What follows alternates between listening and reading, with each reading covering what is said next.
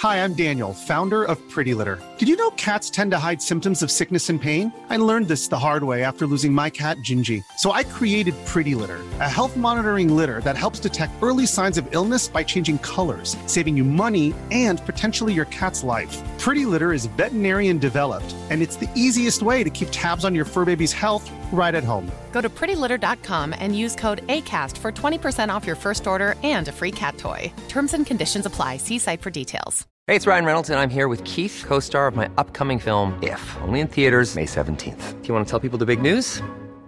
All right, I'll do it. Sign up now and you'll get unlimited for $15 a month in six months of Paramount Plus Essential Plan on us. Mintmobile.com slash switch. Upfront payment of $45 equivalent to $15 per month. Unlimited over 40 gigabytes per month. Face lower speeds. Videos at 480p. Active Mint customers by 531.24 get six months of Paramount Plus Essential Plan. Auto renews after six months. Offer ends May 31st, 2024. Separate Paramount Plus registration required. Terms and conditions apply if rated PG. Many of us have those stubborn pounds that seem impossible to lose, no matter how good we eat or how hard we work out. My solution is PlushCare. PlushCare is a leading telehealth provider with doctors who are there for you day and night to partner with you in your weight loss journey. They can prescribe FDA-approved weight loss medications like Wegovy and Zepbound for those who qualify. Plus, they accept most insurance plans. To get started, visit plushcare.com slash weight loss. That's plushcare.com slash weight loss.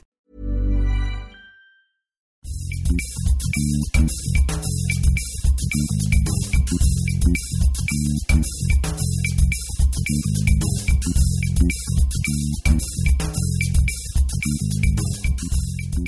there, everybody. Welcome to episode 61 of the More Than Just podcast. My name is Tim Mitchell. I'm in Toronto, Ontario, and I was joined by Aaron Vegh in Whitby, Ontario, as well as Jaime Lopez in Seattle and Mark Rubin in San Jose, California. Unfortunately, last week we had a couple of snafus with our recording process. Um, in fact, we lost all of Aaron's um, dialogue in both his own recording and as well in our backup recording, which records all four of us speaking. So as a result, we've got a sort of short uh, version of the show this week, and uh, we'll be basically stitching together uh, bits of dialogue and trying to patch together the show. For the most part, we did have uh, a set of good conversations, and we'll follow up in next week's episode, episode 62, uh, with some continuation of the bits that we lost. Hope you enjoyed the show. Thanks during the pre-show we were talking about Jaime's pick colors. Uh, Mark was playing around with it. He hadn't started recording yet, so we don't have Mark here in this part. But uh, we were talking about that. Uh, we were talking about the game, and I brought up another game, and we got into a discussion about game development in general. And hope you enjoy it. And there was a bit of Aaron in this one, but that's about all. Thanks. Yeah, I don't remember the rules between threes, and 24 and 2048. It, it probably is a, a 10 2048 clone, since that was the much more um, notorious, famous version. Oh, you're talking about this this colors game? Yeah. Have you guys seen 1010? And what it's like Tetris, but instead of the pieces falling down on you, you take you drag the pieces onto the onto a 10 by 10, I assume, uh, grid. And then when you make a complete row, they disappear, and you get points and win prizes and stuff, right? So mm. it looked, it looked. Apparently, it's, it's fairly addictive, and I've noticed there's already a whole whack of 1010 clones on the on the App Store. So Looks like it's available on the App Store as well as Google Play. It's the first result I get when I search for 1010. Yeah, but when you but if you should probably find quite a few um, names with like 1010 exclamation point, and I think it's sort of the that cloning war thing that happened. You know, it very well be. Oh, look at that! Even uh, Windows Phone or Windows Mobile. Not a little unclear. Yeah, so it's sort of a it's it's basically the pieces from Tetris, but in a new new style, or it's a whole new game. It actually it actually would be because you you wouldn't have the pressure. I mean, unless it was a clock or something, you wouldn't have the pressure of the continuous.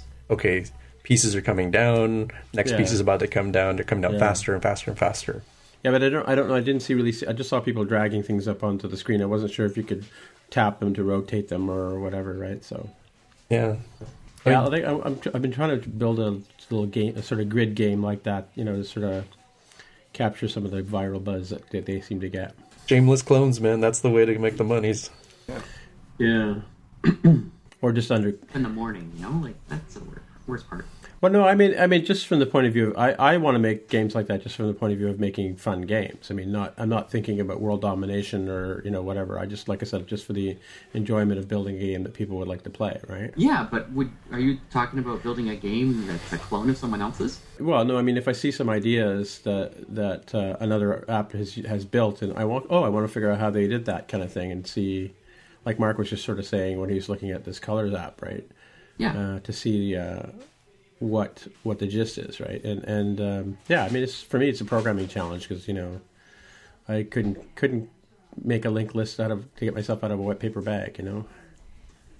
Or construct a B tree and reverse traverse it.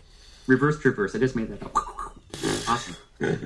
Ah, sick burn. Okay, uh, but don't do that, man. I mean, you can make it, but don't don't ship it like it's some kind of original thing. No, I mean, you know, just for for the sake of the fun. No, I mean, and that's what I mean. I wouldn't make I wouldn't make it uh, an exact clone of another app. I mean, just from the mechanics point of view. Like, I also like the idea of of uh, I've got a couple of ideas for some games where you know, uh, like the, the, left to right kind of slidey, you know, physics involved, whipping off ramps, you know, sort of tiny wings, or or um, what was that uh, one with the llamas? The llama. oh, oh, Alto's Adventure.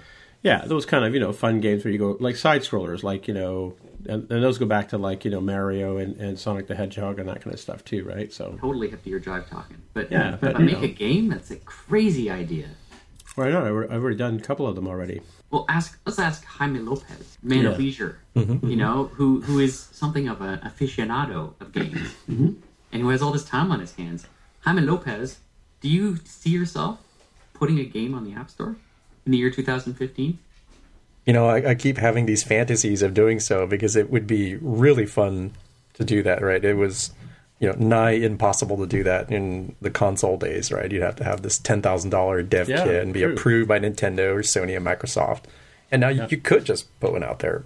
I mean, I could see myself doing it as a, a fun project. Um, as a moneymaker, it's it's too much of a hits driven business to to you know bankroll that, assuming that you were trying to make money from it. Mm-hmm. But I have been thinking, yeah, but I have been thinking recently that um, maybe it's time to go back and play those old. Uh, you know, Nintendo might be a little too advanced. I think playing the old Atari games and thinking about how can you repurpose those relatively simple but fun games into the mobile space where you have a relatively simple input and yeah becomes less of a clone and more of an homage, like Crossy Road. It's essentially Frogger, right?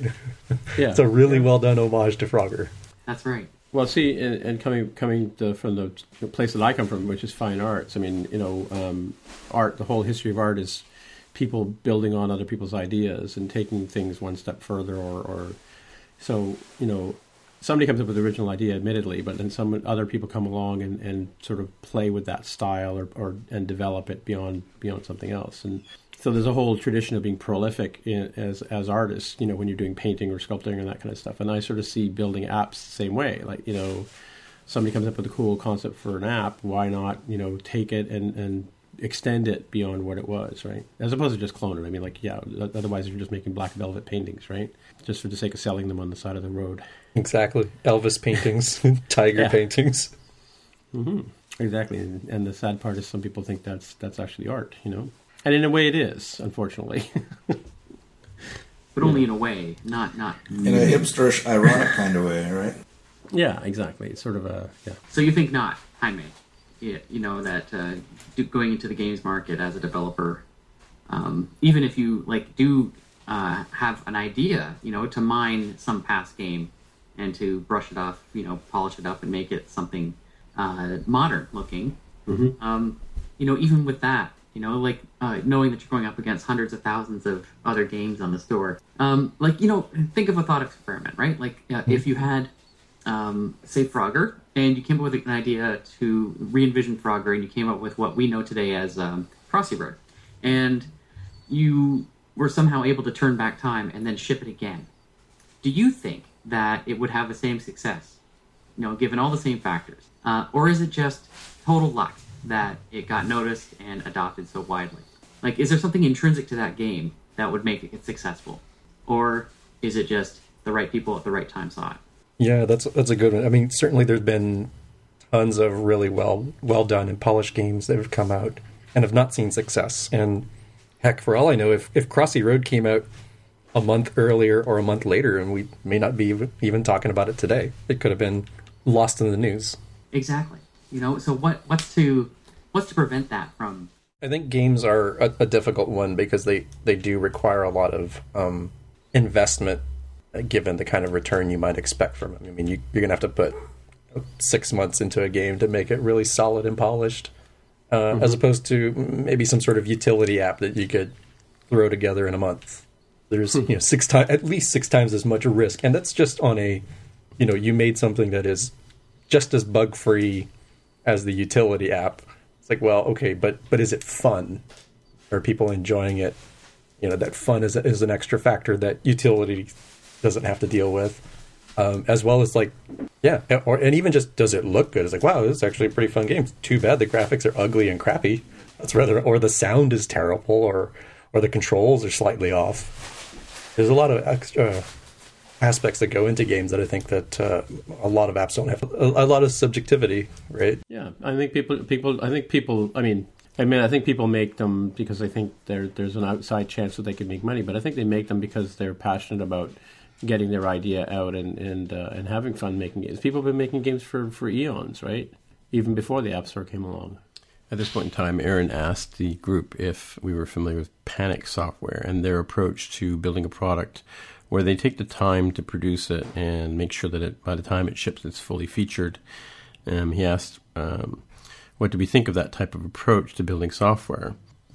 On the one hand, he said it takes uh, a lot of risk to um, build software with that t- amount of effort, and on the other hand, it stands to do really well because it's a really, really good software, and it would stand, stands a chance to stand head and shoulders above the rest of the apps in the app community. Um, so he asked us, what do we think of uh, building that, building software in that way? Is that a viable strategy? Well, personally, I would. I always use the 80-20 rule anyway, so I, I would probably get it out a lot sooner than they would. Um, partially just also to see if it has any stickiness to it and see if if anybody's going to actually be interested in it. But I would also argue to your earlier point about the fact that games are harder to make than production apps. I think that any app you make is, is going to be hard to get out there and have it noticed and get noticed and, and be really picked up. I really I really doubt that you could just build an app. Um, I mean, we've all argued about the fact you have to market apps and stuff like that, but I think that any app you build on the on the App Store today is is gonna it's just has a snowflake's chance in a blizzard to be noticed. You know, whether whether it's a productivity app or a music app or podcast app or or what have you, right? So, I think it's probably um, it's definitely viable. I mean, certainly Panic is is evidence of that, and there's probably a f- handful of other companies that do a lot of great things with their software uh, in a very similar circumstance. I think Omni's yeah. probably a pretty good example. Yeah, yeah.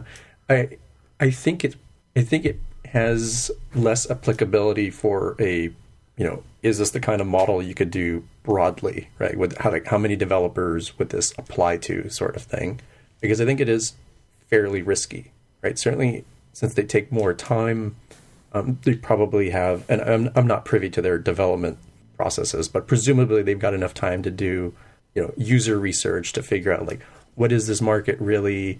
Uh, okay, we figured out the problems in the market. Can we iterate several times? You know, many, many, many times with you know potential users to understand how does this work? What's what could we be make?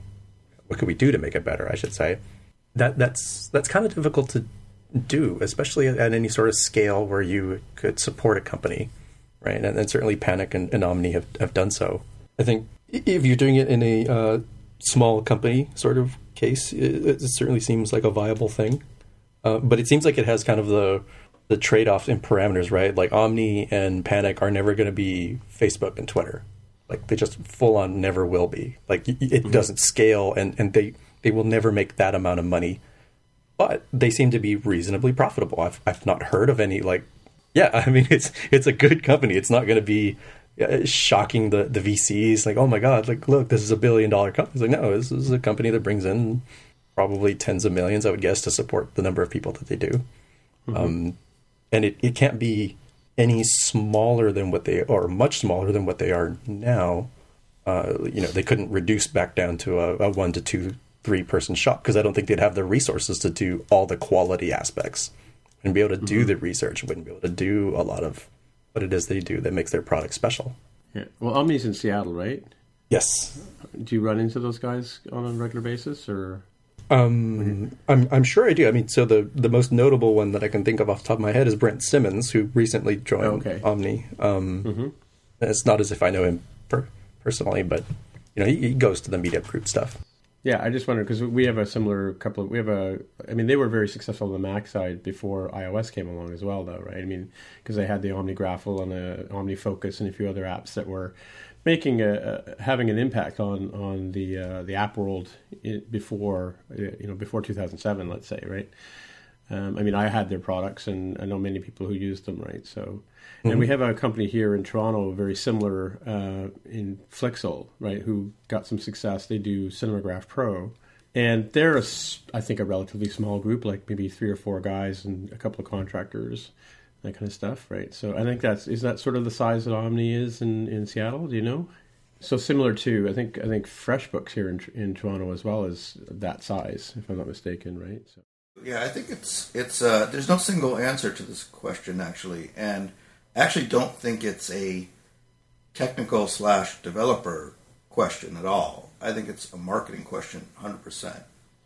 Uh, if you really know your market well, and you know that there's a there there, and you know that in this particular market, having a better version of this thing than anything else that's out there will get people to buy it then yes, this is a this is a completely viable strategy. However, if it's a if it's a market where that's not so important, if it's a game, you know, where you know a, a game like you know like Flappy Birds, right, or, or something like that, mm-hmm. nobody cared that it wasn't a perfect app. Right. And if they, and if that guy had spent a lot of time making it a perfect app, he probably wouldn't have sold any, right? Exactly. Yep. So, so I, I don't think it's a question for developers, to be completely honest. I mean, except developers who wear you know marketing hats as well. I, I think it's a market-driven question. Yeah, and the Flappy Birds is an outlier too. I think in Sure. terms of in terms of how successful it was. I mean, you have. I mean, and I remember going to conferences back in 2010, 2011, and you know there was like you know maybe 100 people in the room, sort of thing. And we were all sort of yo ho ho, and we're building we're building apps.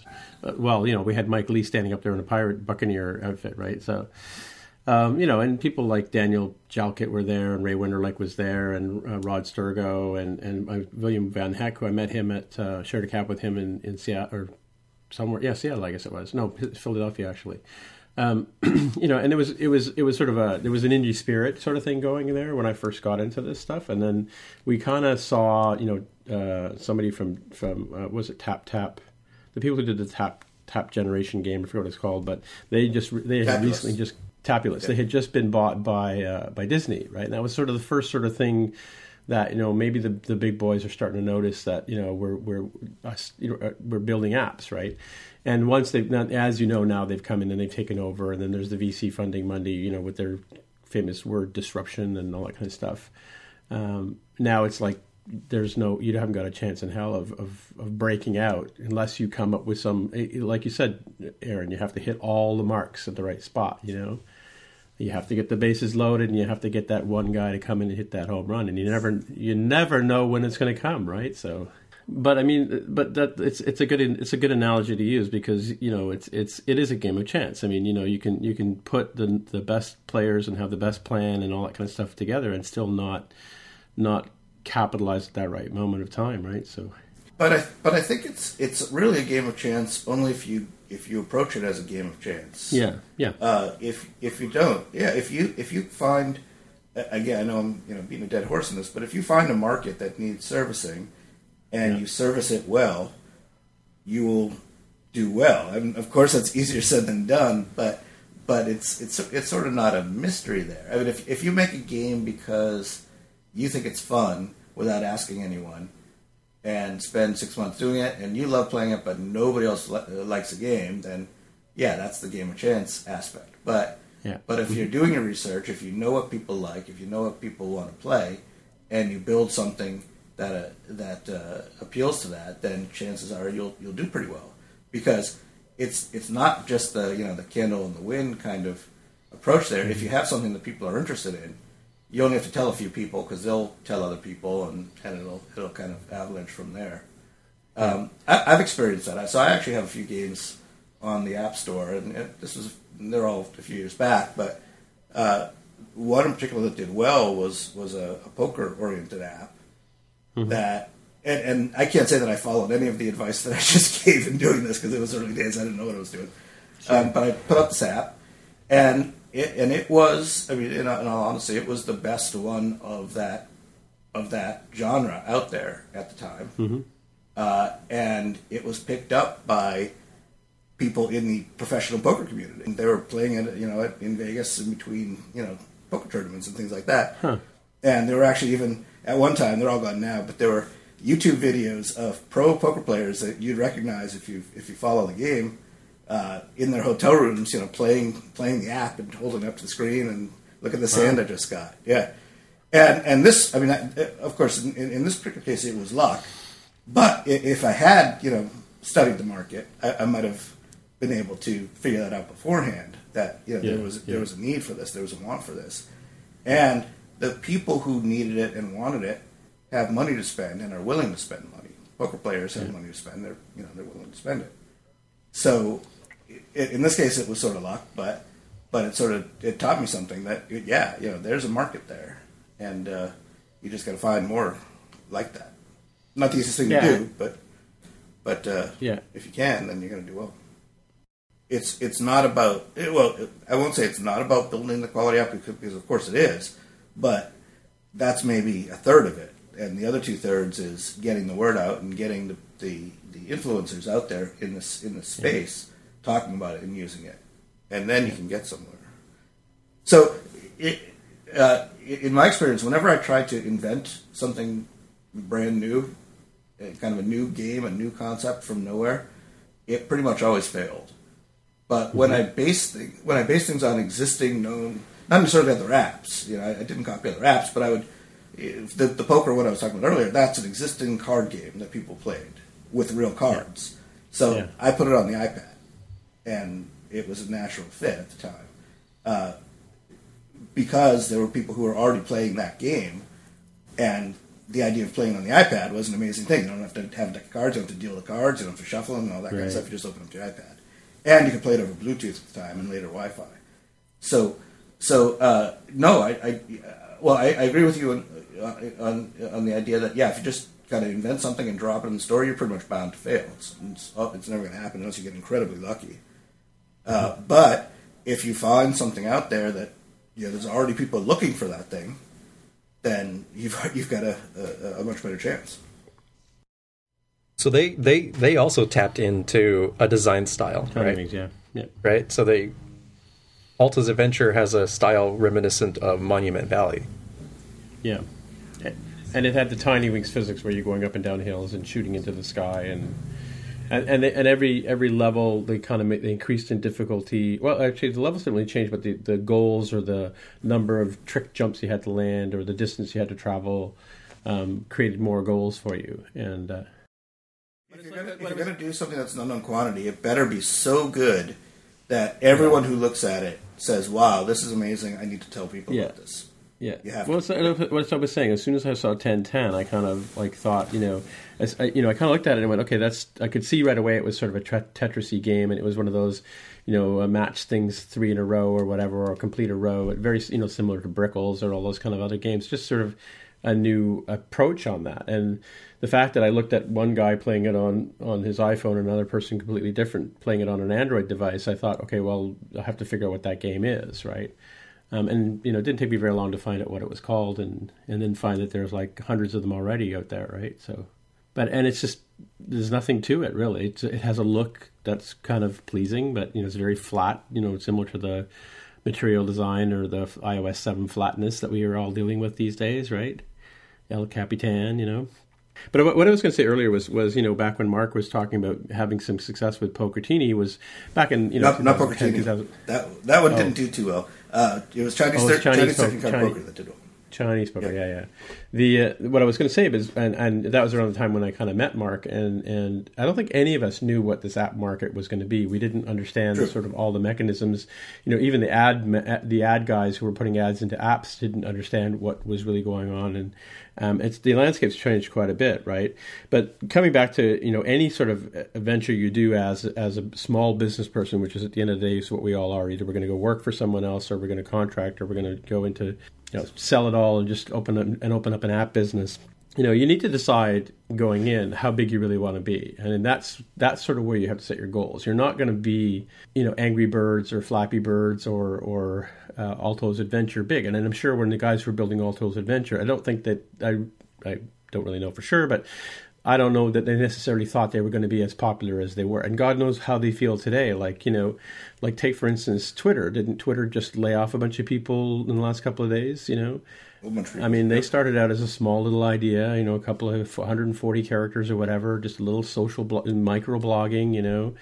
Um, and the problem is, it, it, hasn't taken off in the mass market. It's taken off in the developer community and people who you know want to have sort of water cooler conversations. But you know, your mom knows what Facebook is. You know, she doesn't probably does, she probably doesn't know what, what, Twitter is, right? You know, when she wants to check out what's going on with the Jays, she probably goes to Facebook. But anyway, my, my point is that that you know, um, you know, if you're Twitter, you want to be a big giant company. You know, like, uh, and that's why you bring that guy in from Square to run your company, right? So.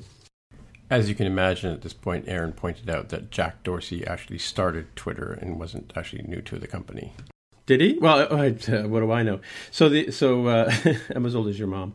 Um, the uh, I don't think we I don't really think you can you can build an app with the idea that you're going to get I want to call it Justin Bieber or Taylor Swift kind of money. You know, you really have to sort of think okay like like an omni group I, you know you want to grow to like maybe 10 or 15 people if you're if you're lucky and and, and have the problems that they have you don't want to have the problems that you know people who are going to file ipos are going to have right at this point in time we switch the conversation over to marco arment making uh, overcast 2 uh, free with all features unlocked. I was gonna I was gonna bring that up, and I and um, at some point today, and, and the first point was uh, that I was gonna bring up was that that you know to ask you guys what you thought about his uh, blog post about making um, Overcast free, and he was the one where I where I borrowed the code about um, uh, VC money making uh, making things putting and Jaime sort of said it last week too that that uh, VC money put a lot puts lots in and wants to drive the price down to make it you know you know trying competition away. Um, and yet here we have Har- uh, Marco Arment has just now has now made all the features in Overcast free, and now he's he's trying to start this patron where, so he says. Um, but we'd all like to have the problems that Marco has, and we're not going to. And and there was a, a counter. Uh, it was a, initially a review by Samantha Bielefeld, I want to say. Um, she had done a review of Overcast, and then she got a whole bunch of response back from from the Twitterverse uh, people direct messaging her and sending her tweets, and then she went back and reevaluated it and, and did a post called "The Elephant in the Room." Did you guys have a chance to look at that today? Aaron began by telling us that, um, speaking about the fact that Marco had made Overcast free to all users and decided to rely on patronage instead for income. Um, he said in his blog post that uh, he was trying to get the best features into everyone's hands. That basically he had found that only 20% of the users had actually uh, paid to update. So he felt that, uh, you know, well, and, and, Aaron said this is a noble gesture that uh, he wanted to uh, basically make sure that everybody had the best experience they could get. Aaron felt that Marco was being disingenuous in his in his uh, explanation. If he needed the income like the rest of us do, he would never do this. Um, no other company can afford to have take a product as successful as this uh, and make it free.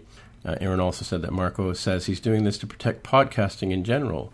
And again, he felt that that was disingenuous. At the end of the day, he's a great developer. Has, Aaron has a lot of respect for him.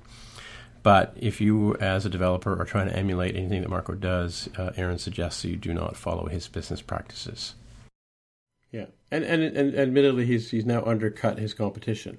Like right out of like and and if you want to, if you if Aaron by your argument earlier in the podcast if you were if if Aaron had an idea to build a podcast app why would you now? Where's where's the revenue? Where's the return on investment for you yeah exactly and, and I mean that that's part of part of the thing is he's one of the one of the celebrities of of our business right um, and so naturally he's going to He's going to attract. Uh, well, I don't want to call it. Well, I guess it is, is easy money. He's going to get. He's going to attract patronage. You know, just I didn't didn't realize that that link was in there, and I had a look, and there's like at least 400 people sponsoring him today. You know, sort of thing. And I know of other like individuals who are famous in certain areas that are on Patreon, Patreon.com, for instance, and are, are, are getting in, getting paid, you know, reasonable amount of money to keep their keep them, themselves going because their followers believe that they're they're worthy of of their adoration in terms of cash, right?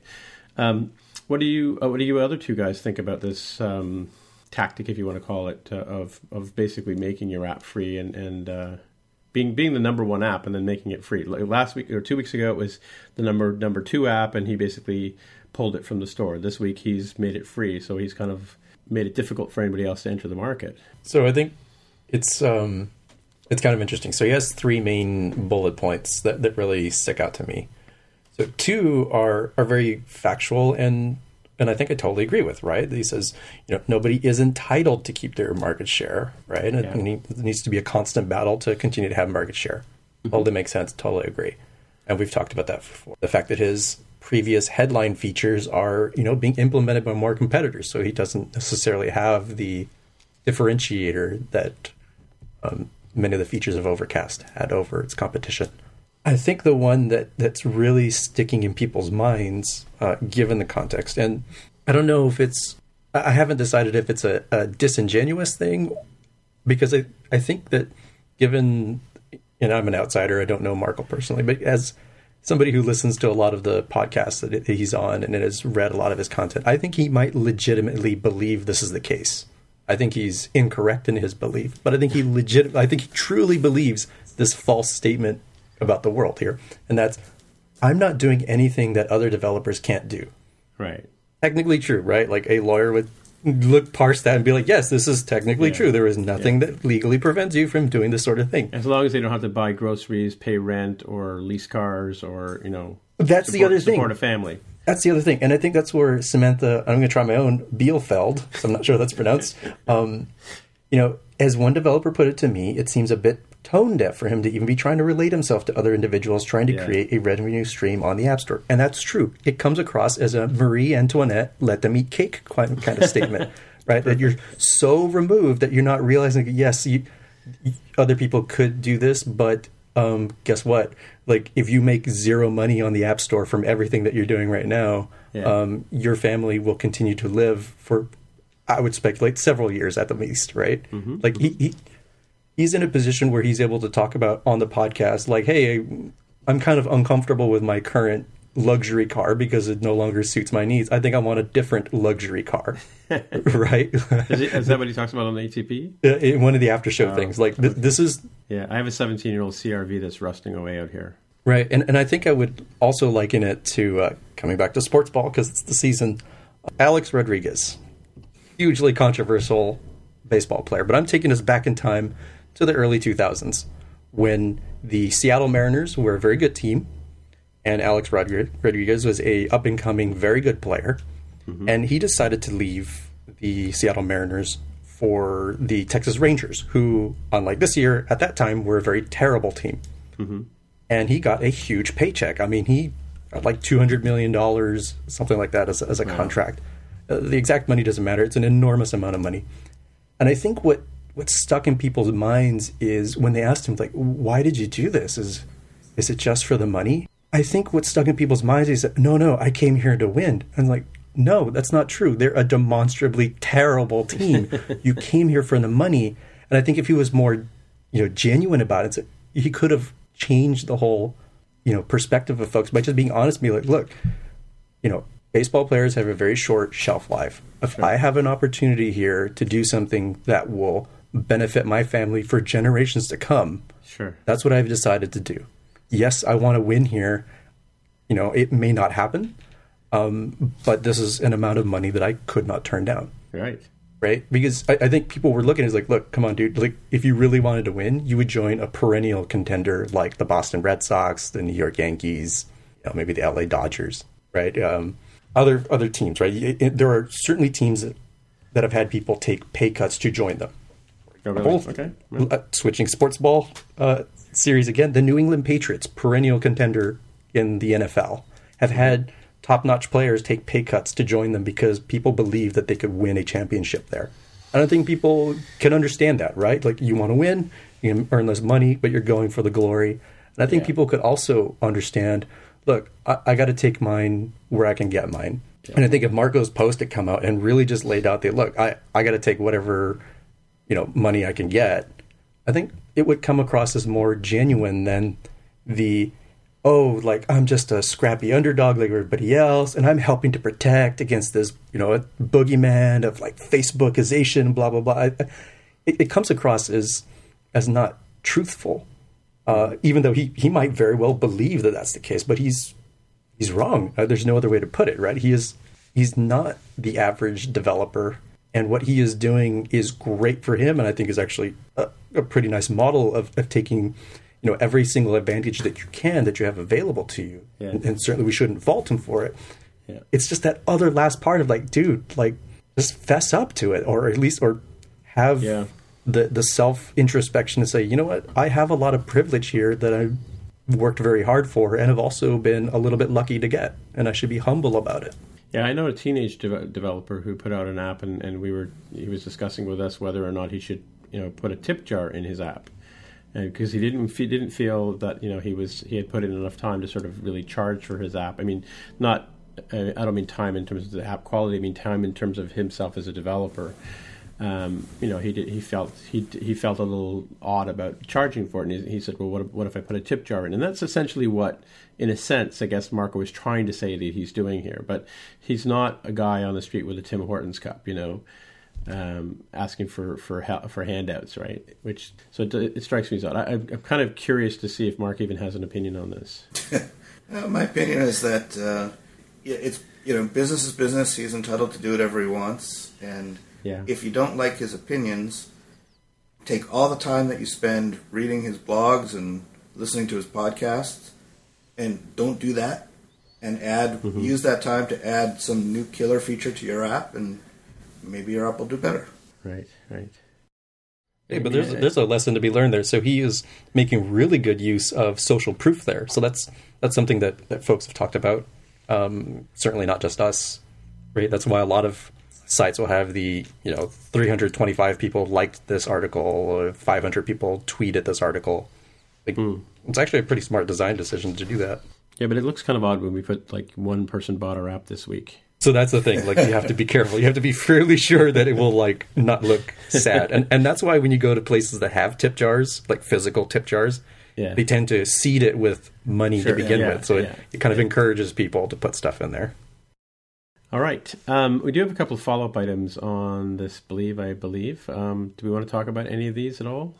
Well, I've got the Microsoft Surface Book sold out. We talked about that last week. I did Uh, not know that it sold out. Interesting. Yeah. Yeah, all, all 30 of them. Yeah, yeah, apparently.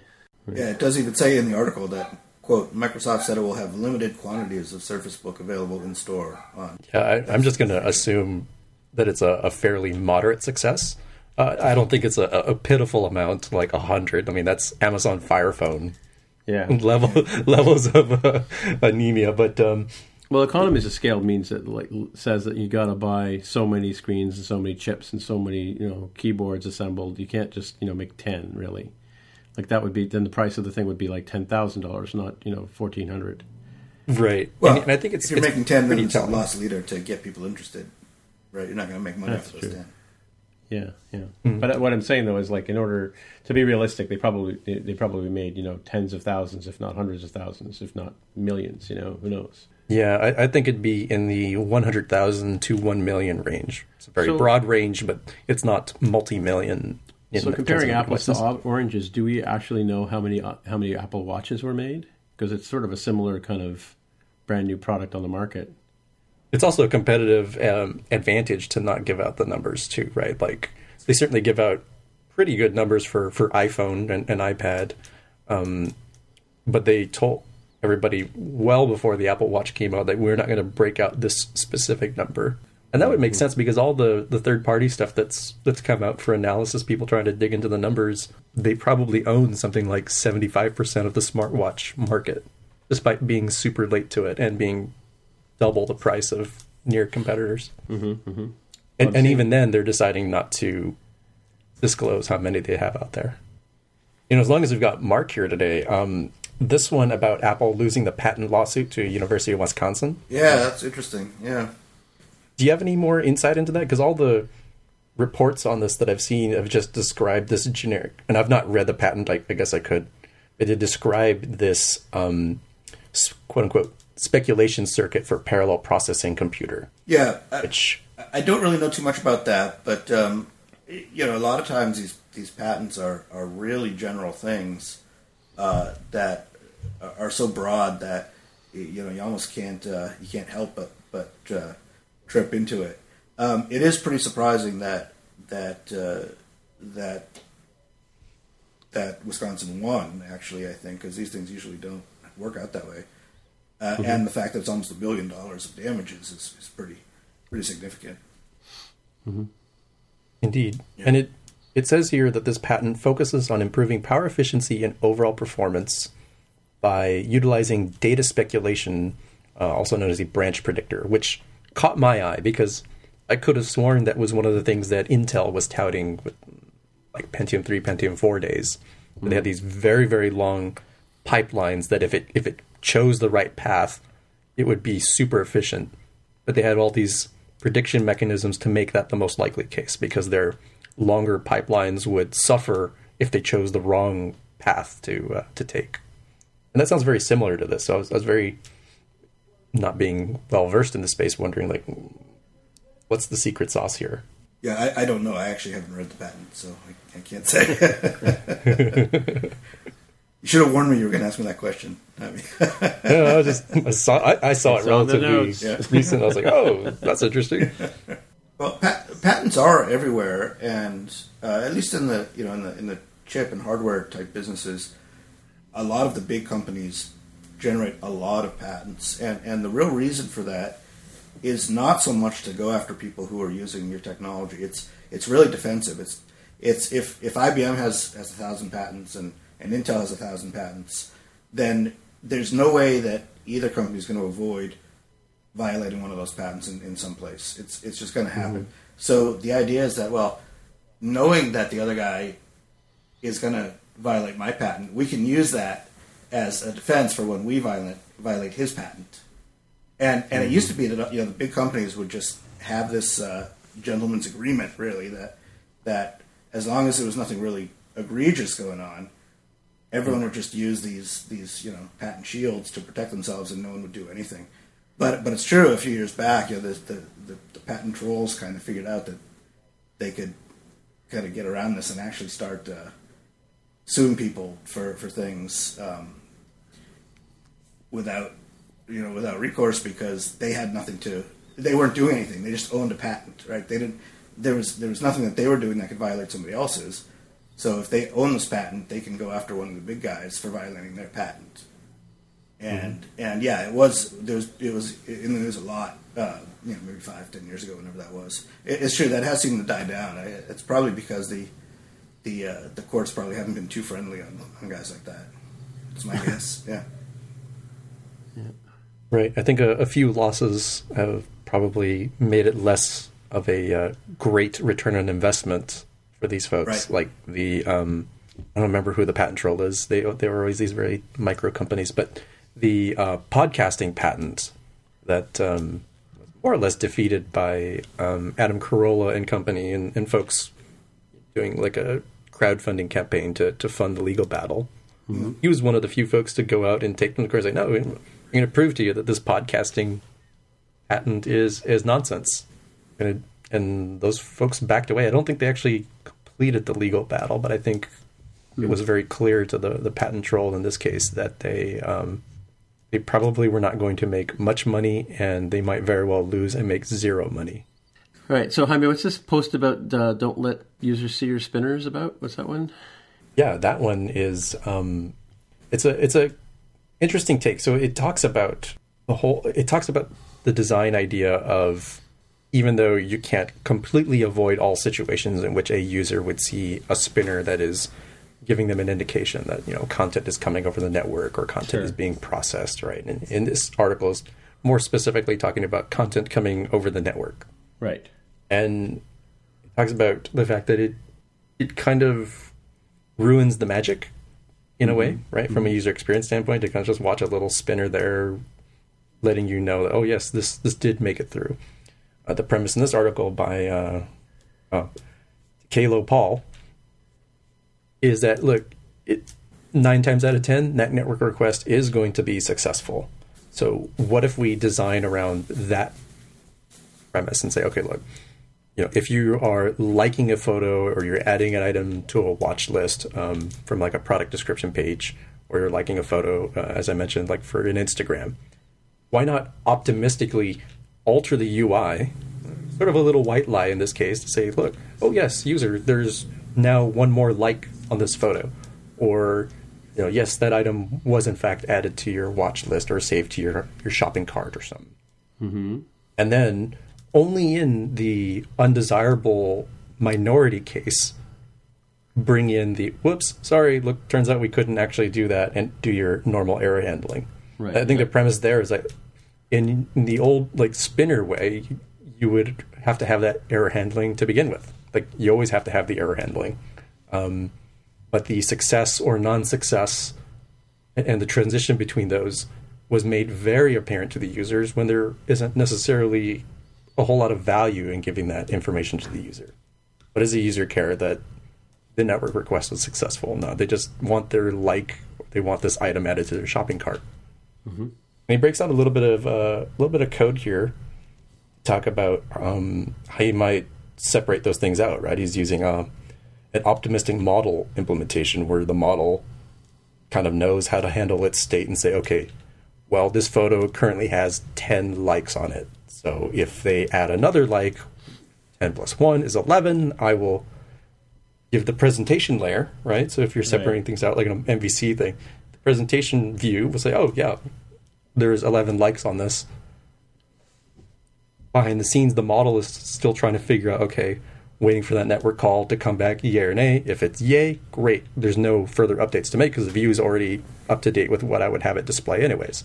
Mm-hmm. And if it's nay, then we can say, okay, Oops, yeah. hold, hold the phone. We, we need to go let the user know that something bad happened. You know, I, I actually used to feel very strongly in agreement with this guy. I mean, really strongly, and and I and I did things uh, very similar to what he's what he's saying. Basically, you know, in that case, you know, you- the the like you. The, the question the question is you have a you have a view that has a display of, of a value and you have the model backing that thing right so hmm. so the the tricky part is that the traditional way is you kick off your network call, you wait for a success to come back, and then when you say yes, it's a success, then you update your model with the results of the success, and then you then your view gets updated. Yeah, but yeah. but one thing that I've done in the past is, uh, and maybe I'm just sort of repeating what, what he was doing, is you update your model right away, assuming that it's going to be successful, and then only when the failure comes back, you know which call failed by definition, so you know how to back out that result from your model Right. right? So so your model, in the way I did it, the model, the number of likes model would would be eleven as soon as as soon as the user taps like, uh, even though we don't know that the server knows about it yet, uh, and it's only it's only when I get a failure back that I say, oh wait a minute, reduce that, subtract one like from that from that model because that we have to back out that failure, and and it, it worked pretty well. Uh, it you know it's sort of a pain to do all that because you got to keep track of a lot of different stuff, but but it is a nice experience. I got to say, it's a nice experience.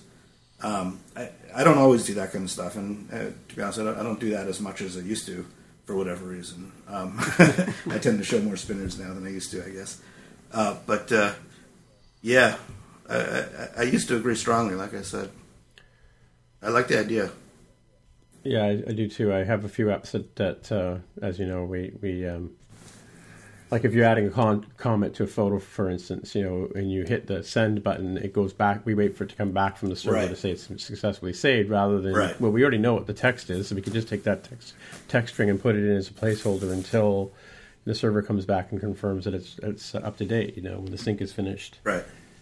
So the so in that case, the magic could happen well before the. I'm looking at the diagram with the magic success and failure. Mm-hmm. The magic could happen and update the view even before the server and the and the data model even uh, are updated, right? So Yeah, I don't. I don't like the idea. I don't like the idea of updating the view without the data model being updated. Well, that's what I mean. Like, I, I mean, like I'm talking about like in, what's in your hand, as opposed to, in my case, going off to some server somewhere and some server farm, right? right, right. Yeah. Oh, you're talking about the server data model. Okay, yeah, gotcha. gotcha Yeah, gotcha, yeah, yeah, I think you're probably spot on, Mark. So the the title of this blog post is well crafted because it draws a lot of attention. Like, do not let your users see space. like as if like this is the one and only true way to do Right. it. Yeah. Um, and I think, you know, I, I, so I brought up even a couple examples that uh, I think are fairly typical for the, you know, if this goes wrong and your model is incorrect or the user somehow didn't notice the error handling case, what's the impact? And I think, you know, liking a photo, um, adding an item to a watch list because you want to retrieve it later are relatively low impact items that if if you know that one like didn't go through I'm probably not going to be too hurt as a user Yeah. in most cases. If that item didn't get added to my watch as well, there's probably 10 other things I added that I was trying to pay attention to. I, I think I'd be more bummed in the case of the watch list because I'm probably trying to buy something Right. but it's not as big a deal as you know you go into things like hey um, was i able to deduct money from my banking account? Like i expect that to be synchronous and ye verily and it only is telling me the truth and always the truth because it's it's a huge you know effect a huge negative effect to me if that thing is wrong and i believe that i have 10 more dollars in my account than i actually have. So go forth with caution Yeah, but I mean, in the case of a like, for instance, if, if the little heart that you tap on immediately updates and fills with the red, as a user, you're going to be happier than having to, you know, uh, click on it and then wonder why it, you know, repeatedly mashing down on this thing until the server comes back and tells you it's it's updated. Yeah. Right? So And, and the alternate bad experience is that you know sometime later the the person hits the like, goes off and does something else, and sometime later, you know, the, the timeout happens or whatever, right? The, the slow the Yeah. slow thing, and you have to turn that thing off again. Well, you know, chances are that the next time they, they see that heart, they'll say, "Wait a minute, didn't I like that? I thought I did." Well, okay, like again, boom, and, and they, they never even have to know that there's a, an issue. yeah, Yeah, and and Was- this technique is also predicated on the idea that you know the nine times out of ten or the ninety nine times out of hundred, the success case is what you're going to see. Um, if you believe that your particular use case is going to involve users going in and out of lead line tunnels uh, or spotty Wi-Fi, or your network services are not as good as Google's, and if you have a really shoddy backend, um, I would not necessarily recommend this to you be aware of your context. interesting. All right, uh, what else we got? Uh, your UI isn't a Disney movie. That was new. Uh, yeah, this is another uh, one of my articles. so this is uh, a UI design article by Sophie Paxton, and the context for this article is um, maybe six months to a year ago, within the last you know relatively recent history. A lot of folks were really jazzed about the um, Disney's 12 Basic Principles of Animation, which is a, mm-hmm. a, a very old book that, ta- that Disney's animators came up with to talk about like how they handle animation and the illusion of life. Right. And there's actually, you know, I'll put this in the, I have in the show notes, but I'll give it to you guys to have in the show notes. Really good website that talks that shows visually like what do they mean by these different principles and the principles like squash and stretch right that like something moves it's got kind of like a rubbery effect where it hits the ground compresses and moves back up or perhaps one that's a little bit more um, you know day-to-day use for developers the slow in and slow out right like the the ease in, ease out curve that you might have on an animation. It starts slowly, speeds up, gets to max speed, and then starts to slow down as it reaches its final position. Yeah. I remember this when they were talking about UI dynamics a couple of years ago, right? Right. Uh, and, and that's a real good context to, to come in to this article, which is talking about the fact that like like like not anti motion design for UIs, right? And in fact believes that they can be used to really enhance the understanding of how a UI works. But like all other things, like we just talked about with the optimistic network piece, you can overdo it, or you could use it in the completely wrong context. And her title there of your UI isn't a Disney movie is quite true, right? You're not trying to necessarily surprise and delight people mm-hmm. every single time. Mm-hmm. In fact, she gives a couple of uh, contrived examples that if you had a UI that did this, right, like you wanted to add a message and every little bit of UI flies in at different, um, you know, time intervals and squashes and stretches and bounces. Like, oh, that looks cute and great once. It's going to be mm-hmm. annoying as heck if you have to send out 10, 50, 100 messages during a day.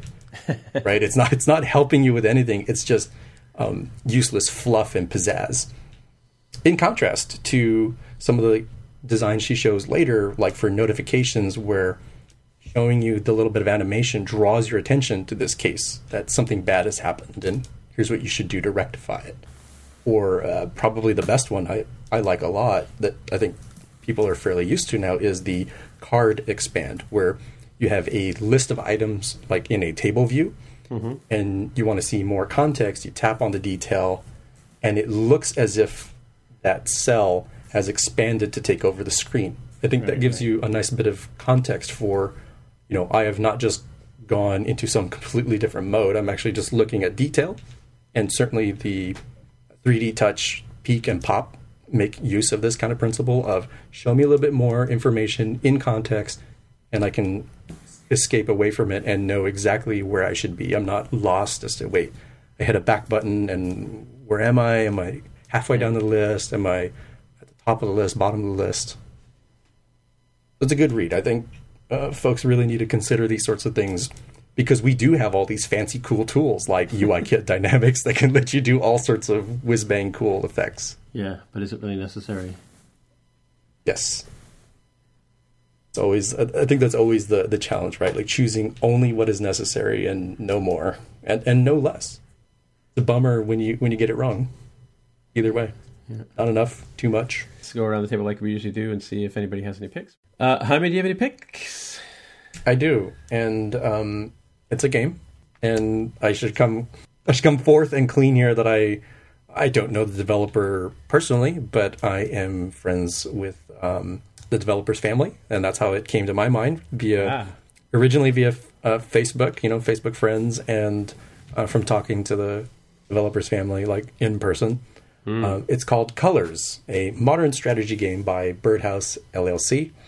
And we were talking about this during the, the pre show yeah. that uh, it's very similar to 2048 or 1024 or threes if you played those kind of games. Mm-hmm. I haven't played those games in a while, so I'm not exactly sure how close it is to those. But it's a fun little game where you are sliding blocks around, uh, in this case, blocks of colors, and you are trying to reach the uh, pen, not the penultimate, the ultimate color. So they show a little color strip at the top where it starts at light blue, then it gets to a darker blue. Oh, right. Eventually yeah. goes to a green and a red. Hmm. You know, I find it, uh, and and this is some praise here. I find it a nice little time waster where if I'm standing in line at the grocery store, or I need to kill a little bit of time. Yeah, yeah. yeah. Or, or I need to kill a little bit of time because oh, I got out of appointment early and I have you know ten minutes to go before the next appointment starts it's really soothing to just pull it out and start like trying to match all the colors that you can. Right. And it's the sort of thing that I sometimes do when I'm, you know, just listening to, well, listening to podcasts for one thing, right? I'm just like, mm-hmm. oh, kind of need to do something. Uh, I can't just be sitting here and, and laying back. Oh, yeah, I'll, I'll play this game too because I can do the visual aspect at the same time that I'm listening to the audio. I think one thing that I always find hard at least for myself to do with something like 2048 or threes, is I kind of have to look at the numbers and read the numbers and understand the numbers. And that, for me, has taken away my ability to listen to what was going on on the radio or the podcast. Right, right. And this one's just pure visual, so it seems to not touch the same part of my brain as yeah, it's a left brain, Yeah. right brain thing. Your your Yeah. right brain looks at color, and your left brain looks thinks of numbers. It's interesting though language. because it, the the games with the numbers really have nothing to do with the numbers themselves. It's all a, it's still all pattern matching, just like the colors Mhm. are. So it's kind of it's it's interesting that that your brain interprets them differently. That's that's kind of cool. Well, because I mean, when you're playing 2048, there's math involved, right? No, not really. No, you're still just trying to match a you know match a two with a two, right? There's no real yeah. math. I mean, yeah, you have to know that two plus yeah, two is put four. these two together, so they become four. Yeah, exactly. But yeah. but that's no different than knowing that light blue plus light blue equals darker blue. Really, Right. really, there's no difference. Right. But your brain. Thinks Yeah. I, I actually I, I enjoyed the game too. Um, I, I used to play 2048 a lot, and, and I found it's it's a very similar game, but it's not exactly the same. There's some subtle differences. Like in in 2048, the, the blocks drop if you if you clear one out, and they don't hear uh, so much. Um, so it's it's it is, it's different. It's a little bit less uh, um, frenetic than tw 2048. You know what I mean? It's it's a little bit more. It's Yep. a little more you know um, pastoral as opposed to adrenaline. Uh, uh, uh, you know, pushing for for me at least. So I, I kind of like it. I, I'll, I think I'll I'll be playing it a little bit. yeah, it reminds Quite me. I soothing, wonder. I wonder if I'd seen it featured on the App Store before, because um it the name rings a bell.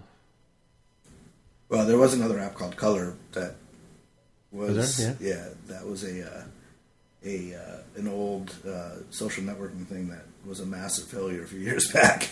huge Oh, huge yes, amounts yes. of huge amounts of VC funding, and it was a complete flop. Really? Yeah, yeah. What What was it about? The original the original idea, if I remember correctly, was say you're at a party and Yeah. and uh, you got a room full of people that you don't necessarily know all these people. Yeah. Uh, Yeah. You could upload a picture and there'd be sort of a gallery of everything that was happening at the party right there and then.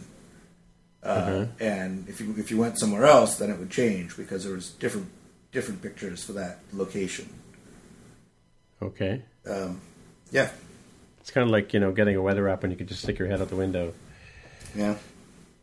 Well, the, the context for this, though, so as we've taken this brief uh, side path here, is I think Color, the app that Mark is talking about, came out during the time in which location based services were Right. the new hotness. that's right. right, yeah. Highlight came out, and Foursquare was still hot, and Mm-hmm. a few others that have since died. Anything that had to do with what can we do now that we have this sensor on a device Right. that lets us know where the user is? Oh, let's just show stuff around you. We got a camera and we got a location center. Let's put them together. Uh, just a, one final side note on the on the Foursquare thing. Wasn't Foursquare an app where you could sort of see where your friends were on a map? Isn't that the original gist of it? Or am I thinking of something else? I mean, it certainly had that aspect to it, right? You you'd check in, and it's like, oh, Bobby and Sally are at the donut shop. Yeah, I'm, I'm pretty close. I can walk a block and say, hey, how's it going? Sort of thing.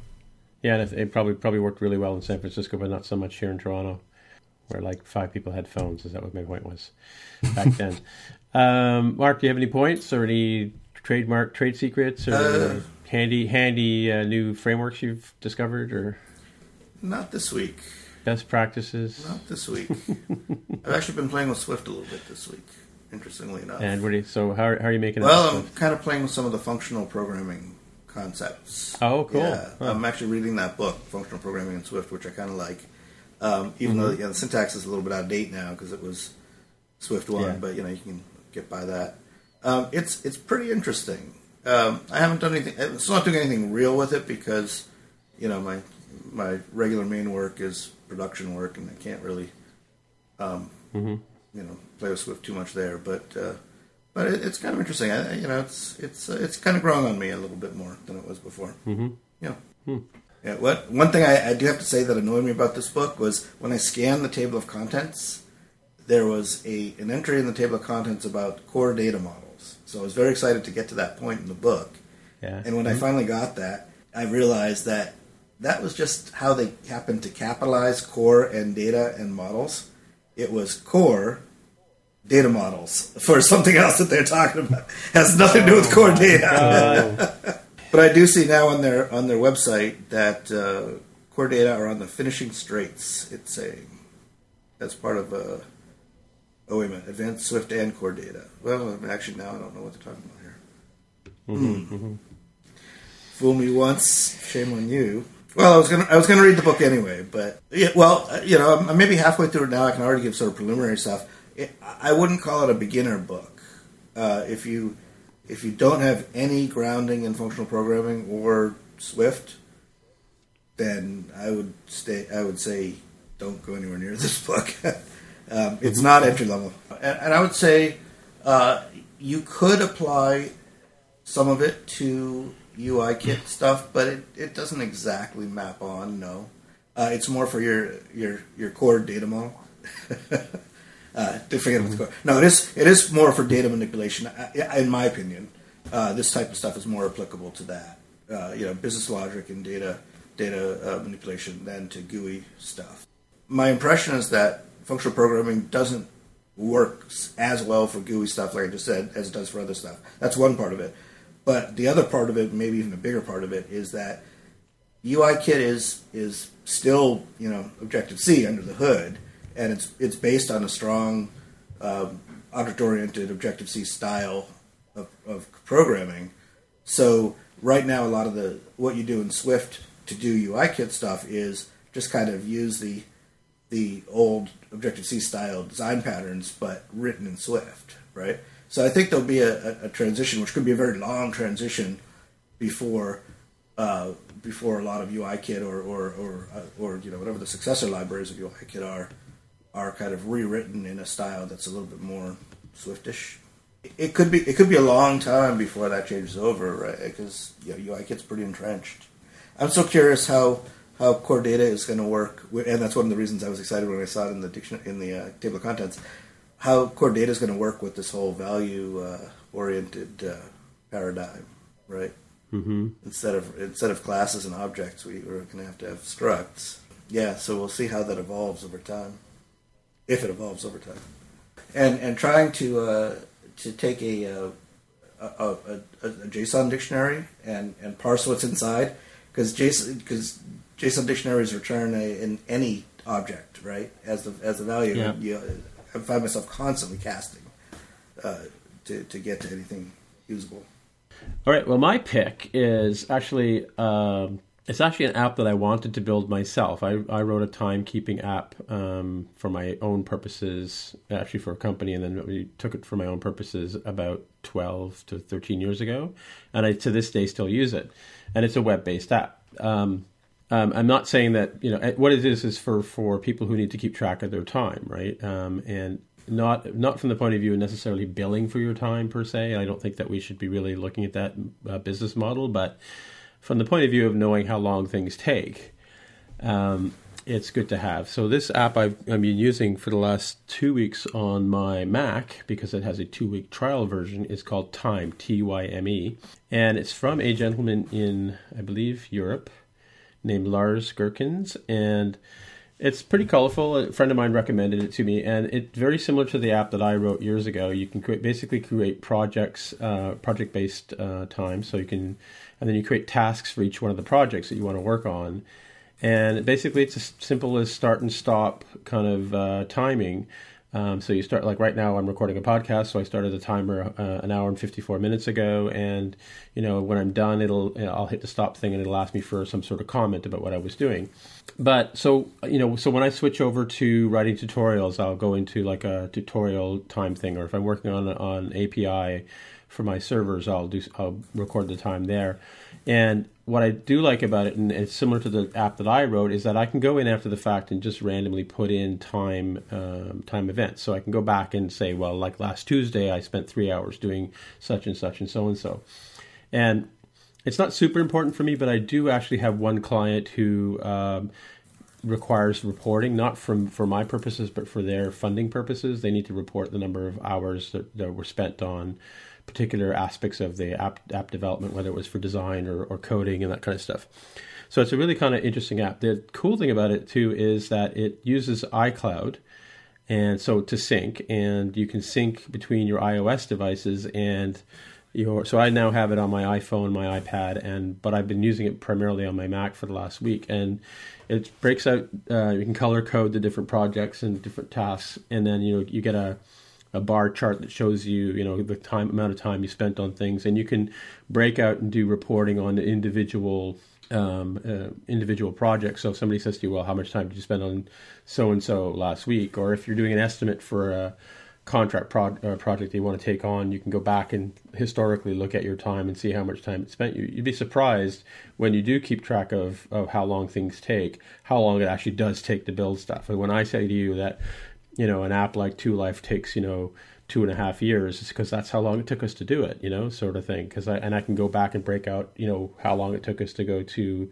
from iOS six to iOS seven, or you know how how long it took us to put it put in collection views and that kind of stuff. Because I can actually go in and break out that time. Not that I necessarily want to do that, but the fact that I can do that makes it easier for me going forward to estimate jobs and you know, and some customers, like I said.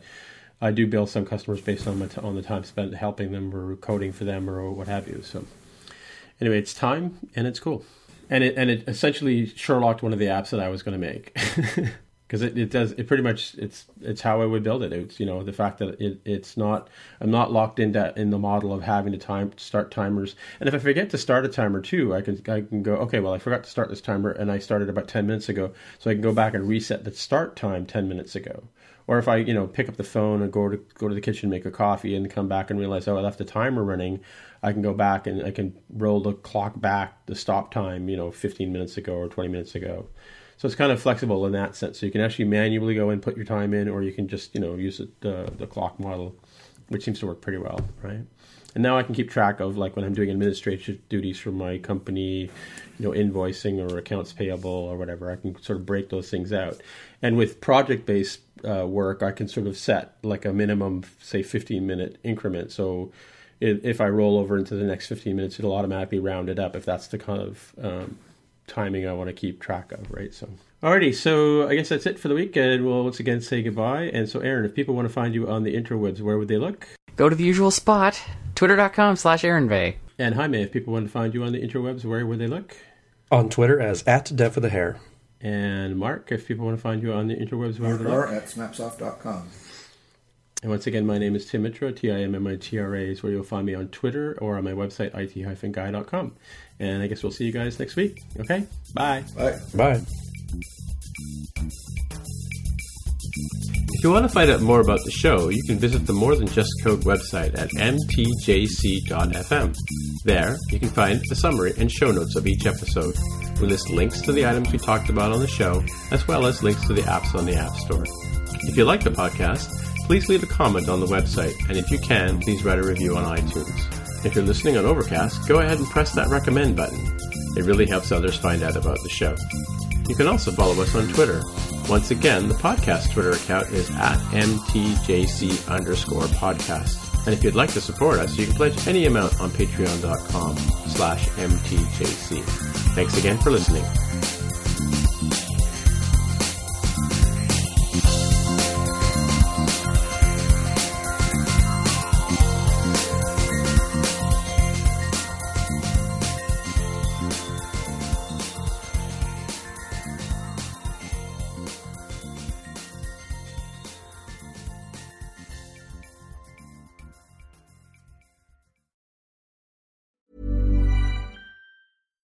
Hi, I'm Daniel, founder of Pretty Litter. Cats and cat owners deserve better than any old fashioned litter. That's why I teamed up with scientists and veterinarians to create Pretty Litter. Its innovative crystal formula has superior odor control and weighs up to 80% less than clay litter.